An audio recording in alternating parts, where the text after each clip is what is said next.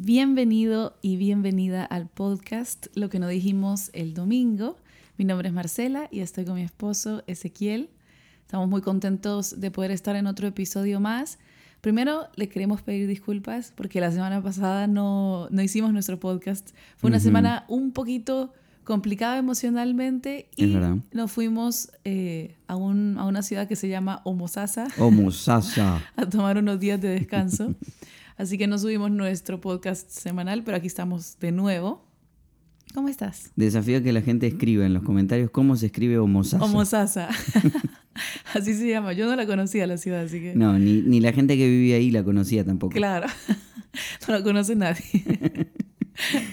Eh, y juramos que no es inventada. Estoy, estoy bien. Pero la pasamos muy bien. Lo pasamos súper bien. Nos fuimos con algunos amigos. Sí. Eh, comimos muchísimo. Mucho. Hicimos kayak, que de hecho en, la, en la enseñanza, en la charla conté un poquito sí. de, una experiencia casi al borde de la muerte. Ay, exagerado. Pero sí, no, eh, estoy muy bien, dolorido por todos lados. Ayer comenzamos en lo Love que Casa Week. Love Casa Week y estuvimos todo el día sacando ladrillitos de alrededor de la iglesia al sol.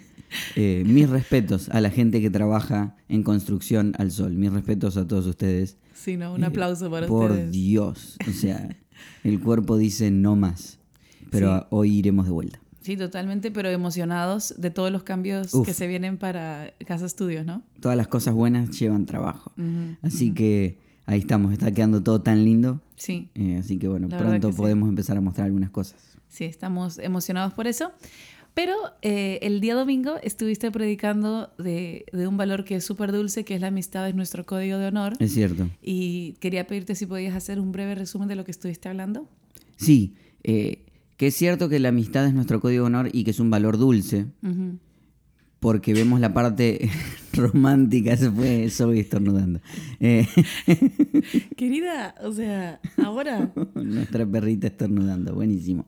Eh, es, un, es un valor romántico, si vemos la parte romántica de la amistad, pero la buena amistad lleva trabajo. Mm, Y, y creo que uno de los grandes cambios que hicimos a la manera de enseñarlo es que muchas veces habíamos hablado de cómo tener los amigos correctos, mm, chequear cuáles son los amigos que tienes a tu alrededor, pero el domingo nos, nos enfocamos en cómo ser el amigo correcto. mm. Y hablamos de que llevaba tres cosas, llevaba sacrificio, llevaba eh, verdad y llevaba elección. Las tres cosas necesitamos para ser buenos amigos. Me encantó la forma en la que mm, abordaste el tema, porque a veces, eh, o sea, cuando pensamos en la amistad, pensamos, ¿qué es lo que la gente tiene que hacer conmigo? ¿no? Claro. Eh, y, y tipo, siempre escuchamos como decir, bueno, em, ¿qué es lo que el otro tiene que estar haciendo para ser la persona correcta? Y me encanta que de la forma en la que hemos abordado, ahí está Ezequiel tratando de agarrar a Zoe, ok, de la forma en la que lo has abordado es siempre desde, comienza con nosotros mismos, ¿no? Sí, sí porque em, si no, no nos damos cuenta. Mm, Y, y simplemente decimos, hay tanta gente que dice, ay, yo estoy solo, yo estoy sola. Bueno, la pregunta es por qué. Este, entonces, si no hacemos siempre un inventario de quiénes somos y, y en qué cosas podemos mejorar Sí. y cómo puedo yo ser un mejor amigo, sí, eh, no, no quiero decir que toda la persona que esté viviendo soledad es culpable, no. pero un porcentaje de gente sí. No, y, y más, que, más que culpar es, es realmente decir, bueno, hacer un, un- una inspección de decir, ok, ¿cómo estoy siendo yo con las personas que me rodean? ¿no? Sí, responsable sería la palabra. Sí, Soy responsable de mis compañías, de mantenerlas, buscarlas. Sí, Este, sí. Me encanta que en el primer punto, que fue el que literalmente me confrontó mucho a mí personalmente, hablabas de esta amistad de sacrificio, Sí. ¿no? Y hay, hay una parte en la que eh, yo siento que es, es un trabajo en proceso, el mío personalmente, el, el decir, te aplaudo aunque no estés en mi cuadro. Uf. No, eso para mí, o sea, y no es que me da orgullo decirlo, me da vergüenza realmente, pero es algo con lo que yo personalmente he tenido que, que trabajar mucho, decir, ok, eh, quizás la persona decida distinto a lo que yo le recomiendo, lo que yo le aconseje, pero igual puedo estar feliz por esa persona eh, porque tiene, o sea, no sé, tiene otras oportunidades, ¿no? correcto. Entonces, eh, creo que, ah, porque no viene desde el decir, ok, yo puedo, yo celebro el, el- el logro de otra persona, no ese es el Correcto. problema, el problema es decir, ah, pero es que yo quería esto para vos, Correcto. ¿viste? Eh, y me pareció tan bueno ese punto, a mí personalmente me hizo mucho bien, Eh, y me encantaba el ejemplo que ponías de lo de Disney, me pareció sensacional ese cuadrito. Eh, era genial porque aquellos que no pudieron verlo, eh, era un video en el que estábamos en Disney y habían dibujado como un cuadro en un cuadrado en el piso y cada vez que las personas pasaban por ese cuadrado los aplaudían. Mm, Eh, y yo creo que es tan difícil eso. Es tan difícil el... to- todos somos grandes aplaudidores de cuando nuestros amigos hacen lo que les recomendamos que hicieran. claro, claro. Mientras cumplas mis expectativas de Sí. lo que en tu vida tenés que vivir. Pero hay veces que la gente cumple expectativas distintas Mm, y no por eso malas, ¿no?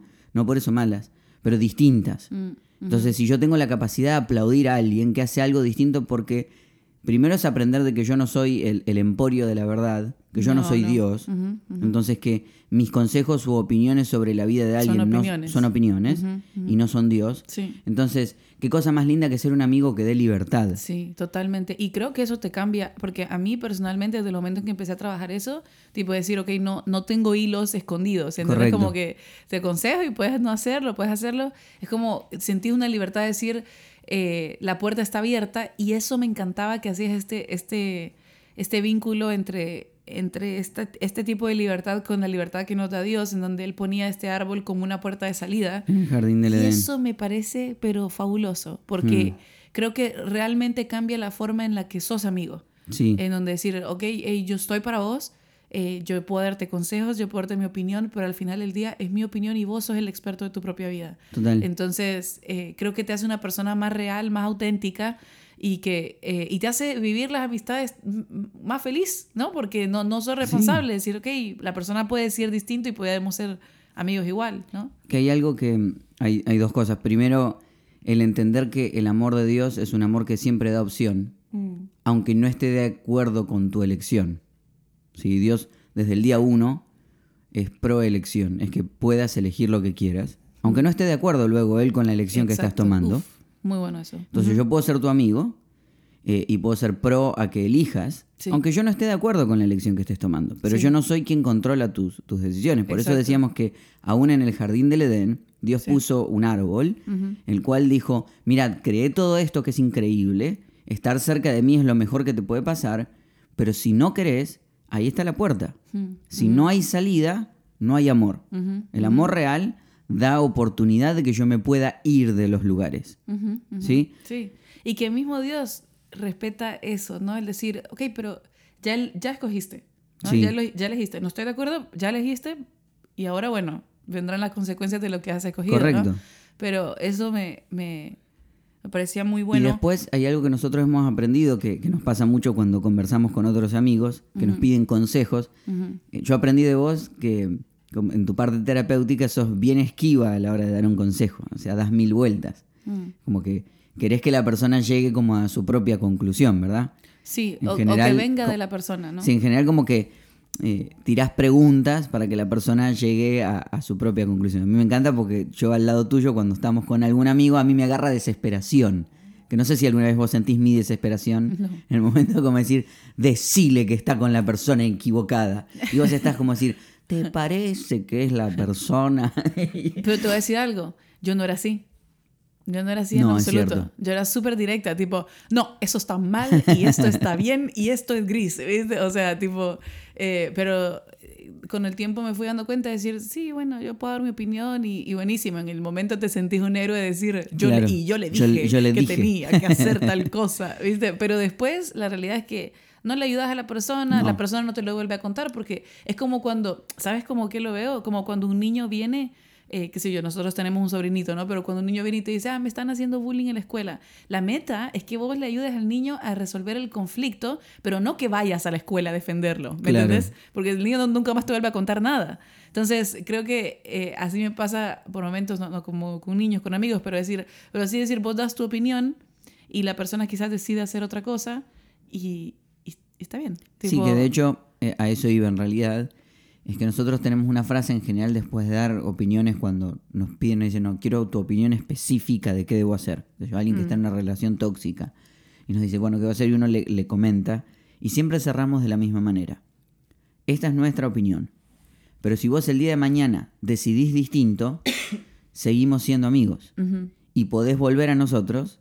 O sea, siempre le damos la oportunidad de decir, Sí. porque a veces en la conversación con la gente se, nos emocionamos y uno dice, Y sí. sí. voy a dejarlo a ese desgraciado y vas a ver. Y uno termina la conversación y tratamos de decirle, ok, perfecto. Mm. Pero si cuando te parás de acá vas y entras a la misma relación, seguimos siendo amigos. Sí. Y podés hablar Podés venir a conmigo. decirnos otra vez. Y claro, podés decirme otra vez. que- Porque prefiero seguir estando conectado a tu vida y que sepas que soy un lugar seguro en el que podés seguir contando aún aquellas heridas. Perdón. Perdón. Tose el perro. Estornuda el perro, tose la esposa. Es una- Eh, eh, eh, creo que esa es la libertad de la que hablamos, ¿no? Sí. De, de no sentirnos el emporio de la verdad. Sí. Y que el verdadero sacrificio es el que te da libertad, no que te condena. Ujú. Mira todo lo que yo hice por vos. Mira, mira, mira lo que hice. ¿Cómo me vas a hacer esto? Ujú. Mirá, entonces no era amistad, era eh, había hilos por todos lados. Y, y todos sabemos de alguna vez que nos han hecho algo por nosotros o hemos hecho algo por alguien y iba conectado de 18 millones de hilos. Sí, y por eso es importante, hay algo que, que siento que es, es importante en ese, en ese tópico que estamos tocando, es decir, ok, cuando, cuando es momento de dar algo o de hacer algo por alguien, preguntarse, decir, bueno, lo quiero hacer, lo estoy dando para ganarme algo, ¿no? Porque si lo estoy haciendo por ganarme, no sé, la aceptación de la persona o que me quiera más o qué sé yo, pues entonces mejor no lo hago. Porque eso me va a dejar con una expectativa de que la persona responda de cierta forma a lo que yo estoy haciendo. Correcto. Por eso creo que está bueno también la pregunta de decir, bueno, no sé, por ejemplo, qué sé yo, si es tiempo. Le estoy dando tiempo a esta persona porque yo lo quiero hacer, porque me nace de mi corazón pasar tiempo con esta persona. Sí. O voy a tener como hilos escondidos. Decir, no, a mí me nace hacerlo. Ah, entonces, entonces voy y lo hago. ¿Me explico? Porque de última, esa fue tu elección. Sí, Tú decidiste estar en ese lugar con esa persona. sí, sí. Porque no hay cosa más aburrida que la persona que elige algo y después se queja de lo que eligió. Totalmente, totalmente. Otra cosa que a mí me había gustado de la enseñanza, A voy ver. así a hacer un, un, un turn distinto, eh, que es bajo ese mismo punto, pero me gustaba mucho lo que decías de... eh, muriendo en el camino. me gustaba mucho eh, lo que decía esto de que un buen amigo... El que nos está escuchando por audífonos, le tosiste Perdón, tres veces en la perdón, oreja. Perdón, perdón, de verdad. Estoy poniendo lo mejor de mí, lo mejor de mí. Eh, Dios eh, me gustaba mucho esto que eh, decías de que cualquiera llora con el que llora, pero no todos ríen con el que ríe. Es verdad. Y al principio es como decir, ay, ¿cómo así? Pero es que los amigos son los que están en los, en los malos momentos. No, los que están en los malos y en los buenos. Creo que de hecho es hasta más difícil estar en los buenos momentos, porque no todo el mundo puede alegrarse con lo que te está pasando. No todo el mundo le va a alegrar lo que te está pasando, ya sea porque se van a comparar o porque, no sé, cual- cualquier, cualquier motivo, ¿no? Porque quiz- quizás va a generar envidia. Por eso creo que los buenos amigos están aplaudiéndote cuando te está yendo bien también, ¿no? Sí. Eh, y, eso me si, encantaba. Y si logras ser, fíjate cómo se. qué fácil es, en lo que te pasó recién en, en el vocabulario. Es decir, los buenos amigos son los Es que están cuando. Es decir, la pregunta es si yo puedo, Puedo estar, cuando al otro le va Sí. bien. Porque si solo estoy cuando al otro le va mal, en realidad no es una amistad, sino que es una codependencia. Mm, ¿Viste? ujú. Porque entonces simplemente estoy para ayudarte, para rescatarte, para salvarte. Y eso no es una amistad. Puede ser una, una terapia, ¿me entendés? Puede ser una, una mentoría, pero no es una amistad. Ujú. La Sí. amistad es cuando eh, eh, estoy, cuando te va mal, pero me súper alegro cuando te va bien.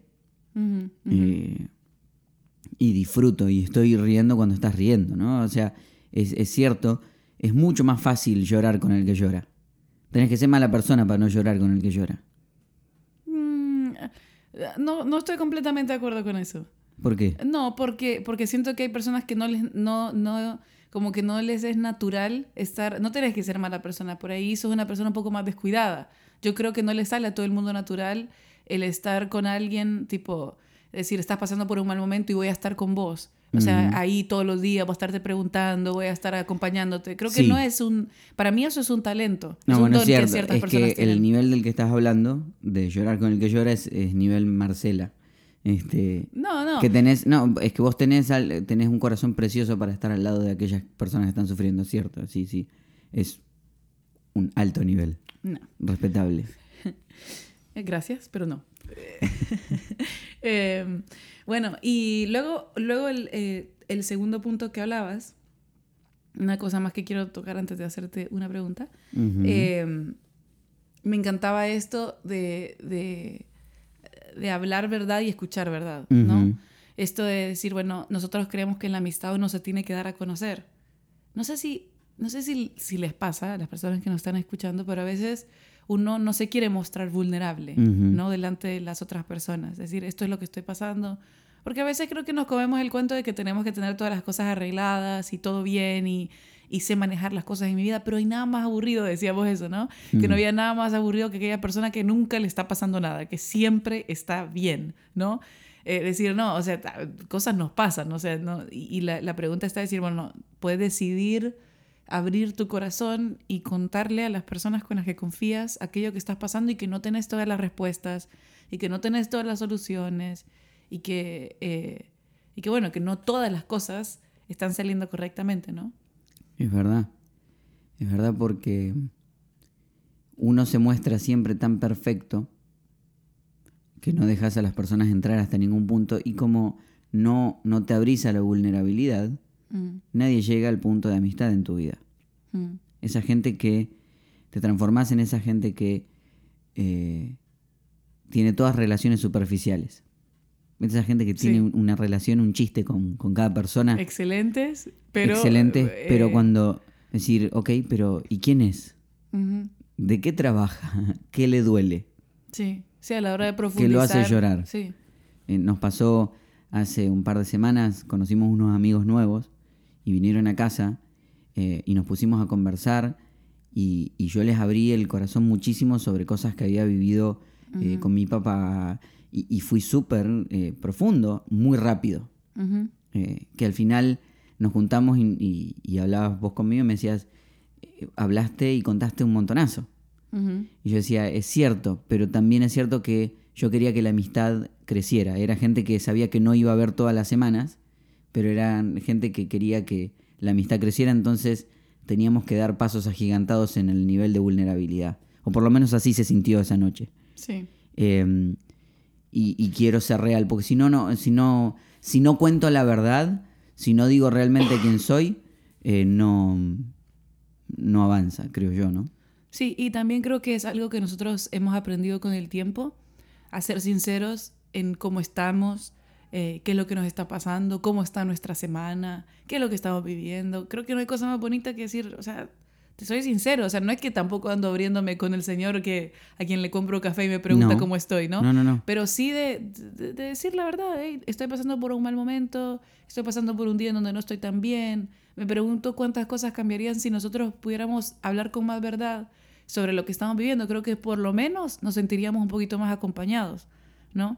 Entonces, Y, y porque además, si no te abrís a vulnerabilidad con aquellos que están cerca, porque está la típica de. eh, el, el- uy, soy. Eh, está la típica de que. eh, no sé, tenés un amigo o una amiga que está siempre en una relación tóxica y fue y habló eh, con un extraño y le dice, ay, sí, le conté a esta persona que me encontré en el parque y le conté todo lo que viví y, Ay, y me sí. dijo, ¿sabes qué? Seguí, es por ahí, es el amor de tu vida. Sí. Y claro No que le fuiste a contar, porque no te sí, conoce, sí. no sabe quién son, no sabe todas las vueltas que diste, te es más fácil ir y hablar y decir, ay, él es el amor de mi vida y la persona te va a decir que sí. Pero cuando vos sos vulnerable con tus amigos que te conocen, que Claro. saben quién sos, entonces las personas pueden ayudarte, porque a veces somos eh, seleccionadores de con quién hablar. ¿no? obvio, yo sé con quién hablar, que me va a defender. Yo lo Correcto. sé. Entonces sé con quién no ir a hablar cuando sé que necesito una opinión objetiva sobre algo. Correcto. ¿no? Porque si no, nosotros buscamos al que nos va a decir, ay, pero es que me dijo que estaba bien. Y sí, claro que te va a decir que estaba bien. No te conoce, No no, sabe lo que pasó. Entonces, eso me parece muy bueno. ¿Te quedó algo afuera de la enseñanza? Sí, me quedó algo.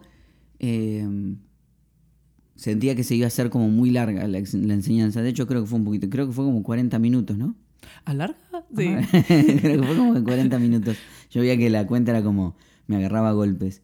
Eh, pero ha- hay una diferencia entre el dolor y el daño. Mm, ¿sí? Eh, hay veces que no queremos que las cosas nos hagan doler eh, o, y, o, no, o no queremos hacer o no queremos dañar a las personas o no queremos que nos dañen y no nos damos cuenta que hay una diferencia entre el dolor y el daño en realidad. Básicamente para ponerlo de esta manera. Eh, cuando uno va al dentista, mm, eh, te hace doler definitivamente. O sea, es horrible ir al dentista. Hay dentistas mejores que otros, eh, pero es horrible ir al dentista. Te hace doler. Ahora la pregunta es, ¿te está dañando? No. El dolor te está sanando. Ahora, cuando te comiste los caramelos que te hicieron las caries, que te llevaron al dentista, no te hizo doler, pero te dañaron. pero te estaban dañando. Mm, es cierto. Entonces, hay veces que hay cosas que generan dolor.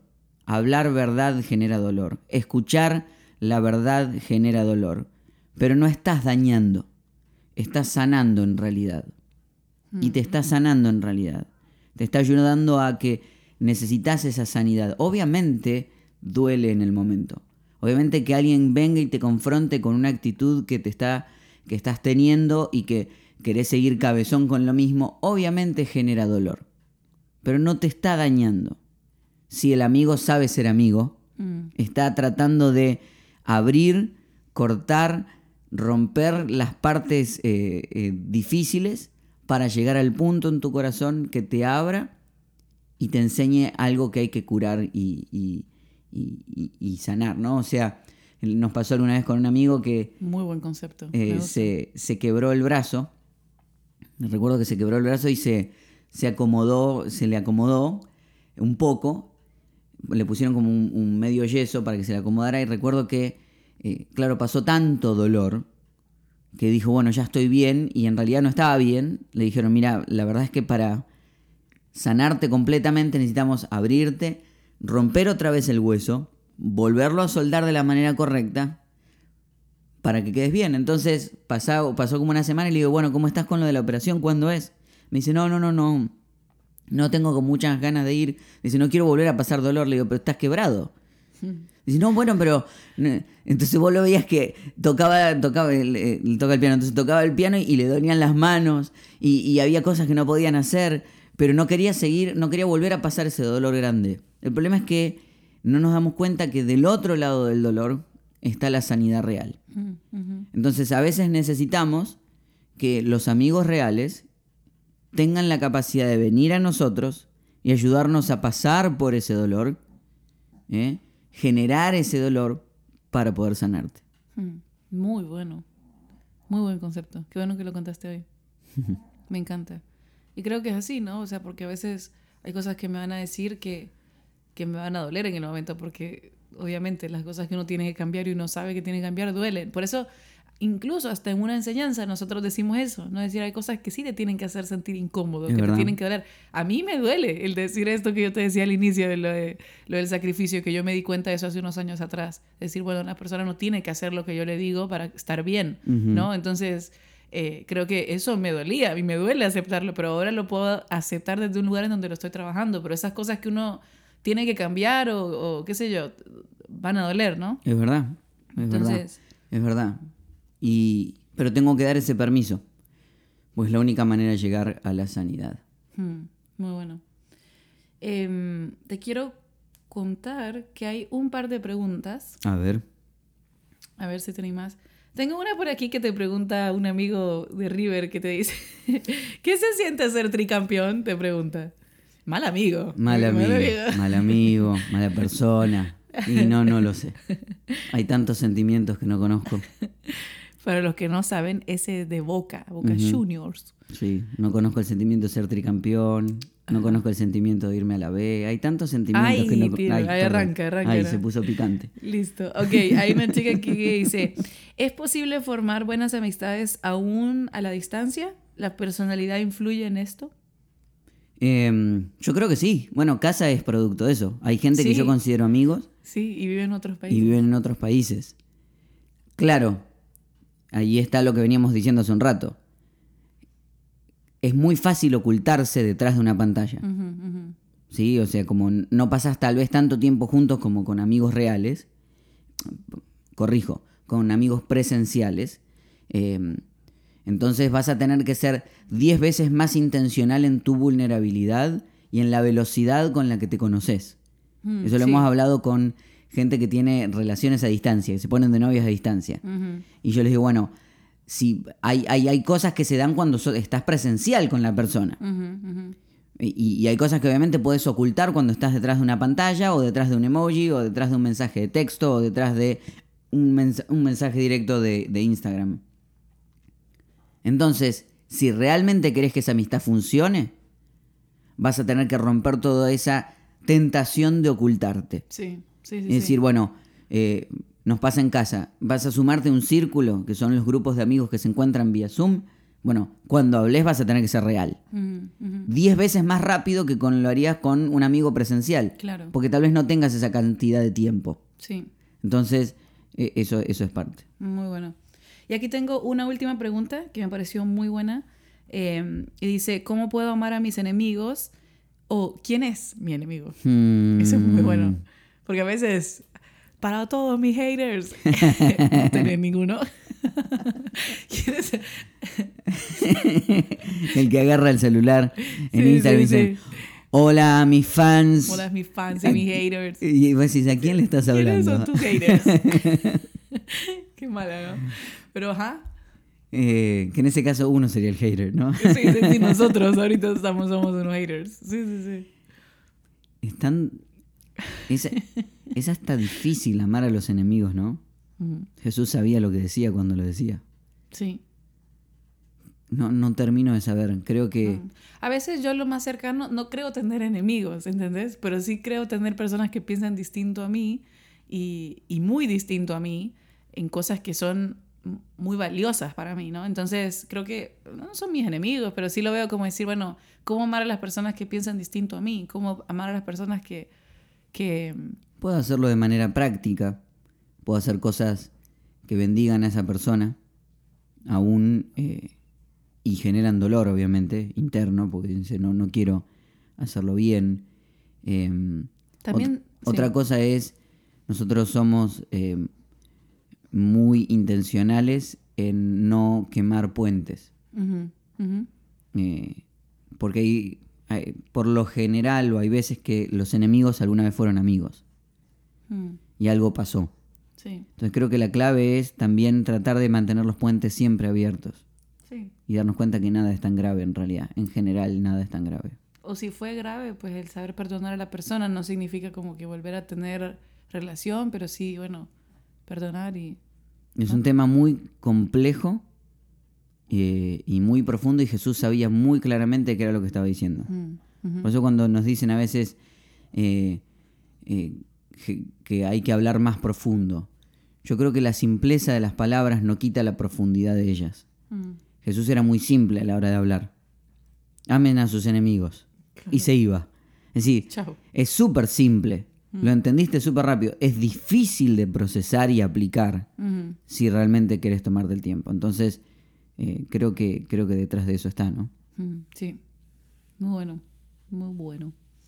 ¿De qué valor vas a estar predicando el domingo? El domingo voy a hablar de la fe es nuestra única opción. Mm, muy bueno. Me encanta porque es un valor que a veces se confunde, porque no hablamos de creer en Dios, con el de la fe es nuestra única opción, sino de creerle a Dios. Hmm. Es, un, valor que nos empuja a creerle a Dios y a vivir a la altura del Dios que tenemos. A no hmm. tener vidas mediocres, hmm. sino a tener vidas a la altura del Dios que tenemos. Muy bueno. Así que va a, estar, va a estar bueno. Escribamos en el chat en los comentarios, la fe es nuestra única opción. No va con T, ¿viste? Cuando dice la, la opción. o opción. O, opción. No, es Mm, opción. Es la única opción, no es la opción. Sí. es la opción. Bueno, así entre estornudos, toses y. Dándolo todo, dándolo todo con todo en todo. Hemos dado todo lo que pudimos.